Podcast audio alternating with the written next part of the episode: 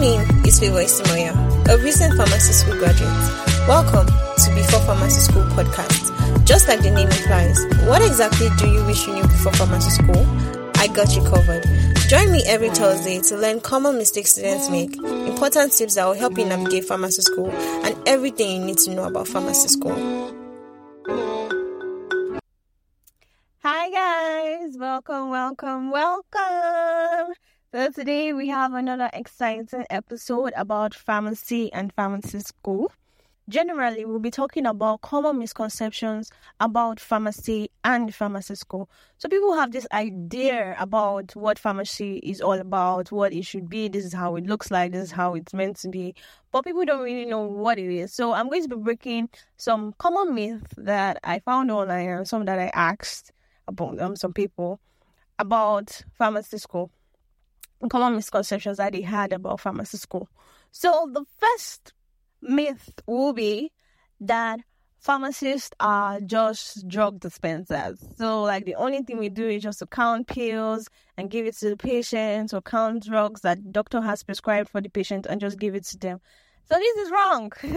we are much, much more than counting pills. We do a lot of other stuff. We do drug production, we do drug therapy monitoring, we do spe- we also can specialize in different disease conditions like infectious disease or even we can specialize in psychiatry um to be a psychiatric pharmacy pharmacist. We can be anything literally anything. The, the area is so wide that you'll be wondering that even as a pharmacy student you'll be wondering that where exactly can i specialize in? So pharmacists are not just drug dispensers. We do pharmaceutical care too. We do it's a lot of things. Even in the hospital, there's a lot. We have the procurement pharmacist.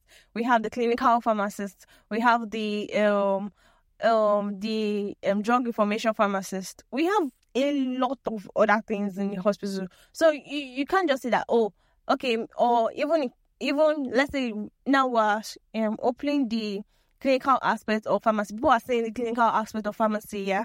So people now think that, that that's the only thing to it, that you're only just either a community pharmacist or you're only just either a hospital pharmacist. And like I said, like I mentioned, in a hospital pharmacist, there are different hospital pharmacists. There are different areas in the hospital that one can specialize in. So don't just limit yourself and think that, oh, because you're a pharmacist, the only thing you'll be doing is counting pills. No, you counsel patients, you counsel doctors, you counsel other healthcare professionals, we, we do a lot. we do a lot.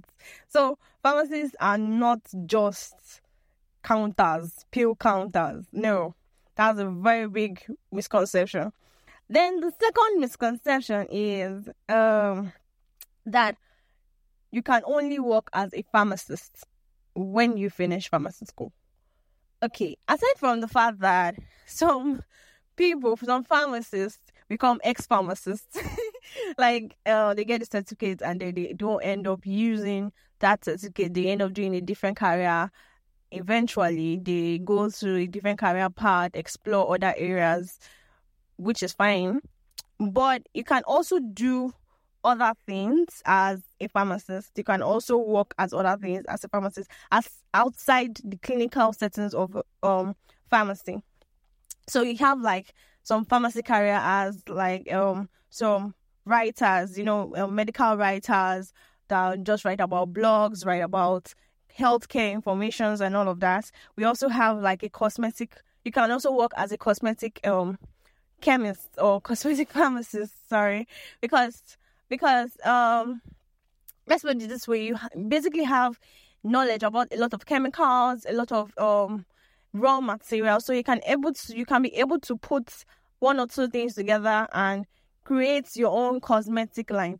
Um, I, I even on Instagram, I, I see quite a number. Okay, on TikTok too, I see quite a number of um skincare pharmacists that are even aside from recommending um recommending these products that are already well um already known like CeraVe and all of that, they also produce their own skincare products, some of their own skincare products. And this is basically not like they just do it like um they just do it because they've heard about it or anything. They they actually invest time and energy and resources into this. They do a lot of research into this. So basically, you can be more than just a pharmacist. That I'm trying to explain to you. You can also be like a medical science um this thing consultant. You can be a consultant for industries, a pharmacy consultant for industrial companies and also for regulatory bodies. You you can be a lot. You can be a lot. We are we're also into um this thing into academia, administration, policy making. So, so just like I explained earlier in my first point, which which is kind of linking the two of them together, pharmacists you, you you can work as more than just a pharmacy. You can specialize in different areas of the medical field. It's it's more than just the pill counting. Okay so now myth number three. Pharmacists never interact with patients. Why would you think that we don't interact with patients? Pharmacists basically counsel, right? Yeah. So we counsel patients about medications, how to use it, the side effects of this drug, possible side effects of the drug. Um, if there's any drug drug interaction that they need to know about, like if you're currently on any medications and you need to tell your pharmacist about that. Um, we also talk about best route of administration, you know, best time for this drug to be taken, there's so many cause um so many things that we counsel the patient on how best to use the drug, when not to take the drug, and things like that. So we interact with patients, we interact with doctors too, we interact with other healthcare professionals. Then myth number four is pharmacy school is all work and no fun. well, I won't really say it's a myth. I I wouldn't say it's a myth. Okay, well, okay, it's it's kind of like a myth. Let's let's put it this way. Let's put it this way. So fun is relative, yeah. Fun is very relative. Whatever whatever your definition of fun is might be different from my own definition of fun. So my own definition of fun might not be oh every day, every time I'm in a social gathering or we're having a social party every single day, or um, I'm going to club or you know those kind of fun. It, there are different definitions of fun. Fun is relative. My type of fun is basically volunteering. Oh my god! Because I did a lot of that while I was in school. I I volunteered. I also um helped engage students. Like I brought a group of students together and we went for outreaches. I organized some outreaches. So I organized one to mental health outreaches anyways. I organized one to um, Girls Correctional Center. I organized to secondary school and also one to an orphanage.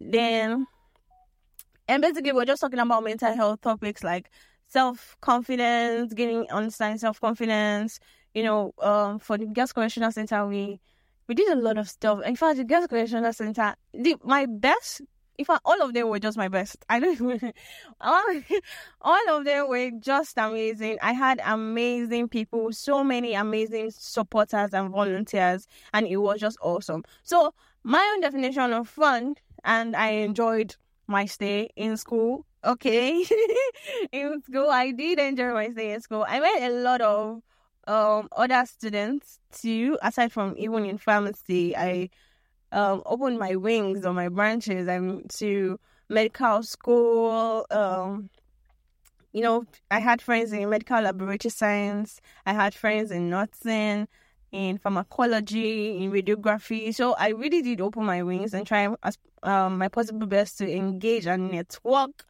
with other students. Yeah, so it was fun for me. That that is my definition of fun.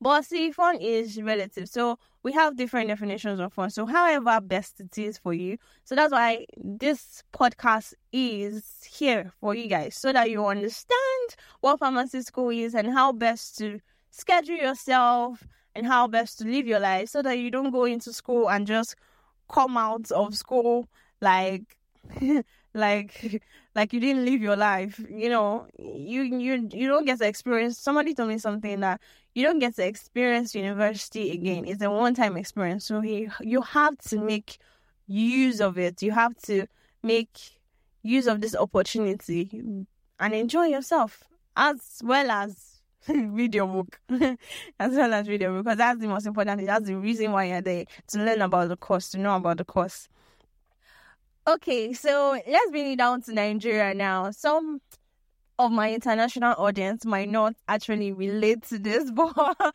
since i'm in nigeria i have to bring it down to nigeria. So myth number five drum rolls because this one is a very special this one is a very special myth like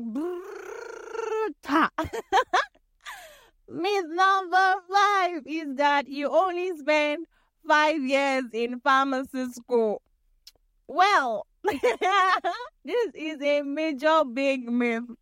Why I saying okay? Well, if you're um if you study pharmacy in a private school, yeah, maybe you you spend maybe that much um this thing in private school. But if you are in a federal school, um now your five years can turn six years. Okay, actually my five years turned six years in pharmacy school. Some is it still counts as if that's aside um if you have like extra hair or something. But it's a crazy juggle out here. You're not going to spend five years. Don't be deceived. See, when you're calculating your age, because I did that thing when I was in secondary school, I calculated my age. I was like, okay, so by 15, I should be done with um, university. So, you know, 16, 17, 18, 19. you know, by that time, I'll be done with university. Um, oh, I tell you, I kid you not, it was it was such a big myth. it was it was such a big shocker to me. when they when they give you with strikes, they'll hit you with strike, indefinite strike here, indefinite strike here. Lecturers are not being paid the salary. So very very crazy stuff. So yeah, don't don't don't think you're going to spend six years um five years in pharmacy school. And I'm not discouraging you. No no no no no. This is not to discourage you. It's it's just for you to know and plan yourself ahead of time that you're not spending five years in school. I don't know why I'm like this. I'm I think I'm like this now because I'm out of school. That is why I'm like this. But on it, oh, it wasn't a funny thing back then. It, it really wasn't a funny thing. But I think everything is actually being planned. So, it, although it wasn't a funny thing, it was also a gift in a way because those periods where we had um breaks, I was able to like study more. I was able to like catch up with um my academics, things that I haven't been able to catch up with, and also I was able to relax. You know, when you're stressed up. So it was also a blessing in disguise in a way, but if you make use of it, if you make use of those long periods of strikes and all. So some people during the strike, some people had a lot of things. Some people um developed new businesses. Some people ventured into new career paths. Some people um um had yeah found their pharmacy expressions basically. So I think we um mentioned that in a podcast episode of building your pharmacy career. I think from Israel also mentioned that as part of that he started his um NGO. Sorry, he started his initiative during the strike, during the COVID strike. Yeah. So it's it's it's it's what it is. It is what it is. Okay, so another myth is myth number six is there is no money in pharmacy. Okay. While I would like to say yes, this is true that there's no there's no money in pharmacy. Like people, pharmacies are community pharmacies are paid peanuts, and pharmacists could be paid better. Yeah, the pharmacists could be paid better. The truth and the reality is there are still some people in the pharmacy sector that are making it big time. Okay, there are still some Nigerian pharmacists and even international pharmacists that are still making it in the industry. They're still making it in the academia. They're still making it in the community pharmacy and hospital pharmacy settings, they're still making it. They're still being able to survive on the salary. Uh, some people are being able to survive on the salary alone, and some people are just going the extra mile and getting things done and getting more pays. So it just depends on how you want to plan yourself and your career goals, how you want to grow in this pharmacy and how you want to make money for yourself in this pharmacy. So like for for like um us now, for for me now, I know a a lecturer who is basically into research and she is I believe she's making money. she's getting grants and all. She, you know, she doesn't want to be just the ordinary pharmacist. She keeps telling us when we're in class and all that you can be a lot more. Like she keeps advising us, she's like, go into this area of pharmacy. There are people that are needed here. There, you should be more than this. Be more than just the pill counter. So she was always educating us and advising us. And well, she's really making mad moves in the pharmacy academia. So it just depends on how you want to plan your life. Do you want to be just the normal pharmacist or you want to go extra mile and be the five star pharmacist. so yeah, so it's it's not a myth. There are some people that are making it out there. There are some people that are not making it out there. Yeah, so this brings us to our last myth, myth number seven. that pharmacy school is a glorified boarding school, secondary school, secondary school. So, um, how do I explain this now? So basically, you finish from secondary school year or um high school, and then you go into your college or university, and then you also go into pharmacy school, anyways. But so somebody gave me this point, and she said that she wish she knew that she was going into a boarding school basically. It wasn't like the university life was sucked out of her. So i can understand that because you know in pharmacy school you have schedules you have a well timetable that okay at a particular time you have to be in lab you have to be in class you have to go to your hostel. So we have like an already known um general schedule. Everybody. So you have to be in hostel, you have to do this, you have to do that. And in a way, kind of like seems like uh, I'm a secondary school because cause that's how we interact. We, you know, your lecturer come, your lecturer comes, and then you he teaches you his um his this thing, his his topic and all of that. So in a way, it is, but in another way, it also isn't because you get to experience, I mean, university life in pharmacy school too. You get to be free and let loose. you know, you get to enjoy yourself in pharmacy school. So it really just, uh, it's relative. I would say this space is relative. It's really relative. Okay, so this is the end of the episode. I am so glad you stayed through. I hope you enjoyed it. So let me just give you a brief rundown of the myth. Myth number one is pharmacists are only drug dispensers, which is, like I said earlier, false. I busted a myth. then myth number two is that um, you can only work as a pharmacist. Myth number three is that you can never, pharmacists never interact with patients. With number four, um, pharmacy school is all work and no fun. With number five is that um, you only get to spend five years in pharmacy school. I don't know why this myth is so funny for me, but it is. Then with number six is there's no money in pharmacy. Then with number seven is um is um you pharmacy school is a glorified body school. So we've come to the end of this episode. I am always excited about this. We've come to the end of this episode. I we finished an episode. We started and we finished it. Yay! so we come to the end of this episode. If you enjoyed this and you would like to get more of this, just follow the podcast. Follow, click the follow button to follow us and you get more information, more episodes just like this about pharmacy school that would help you navigate it, and also more about pharmacy in general.